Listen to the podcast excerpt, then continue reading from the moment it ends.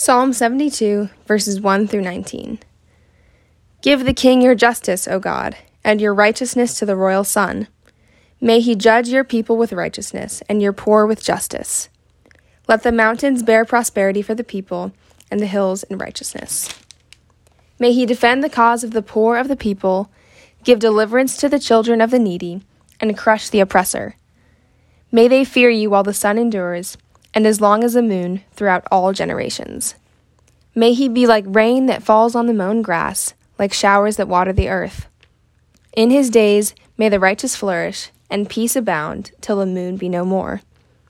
May he have dominion from sea to sea, and from the river to the ends of the earth.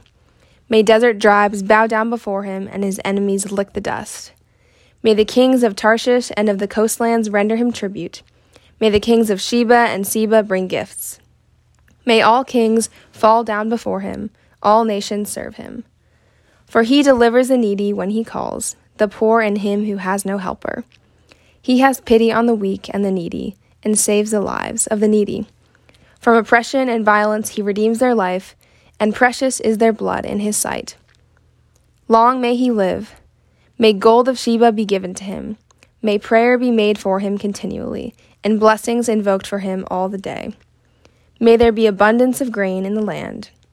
On the tops of the mountains may it wave. May its fruit be like Lebanon, and may people blossom in the cities like the grass of the field.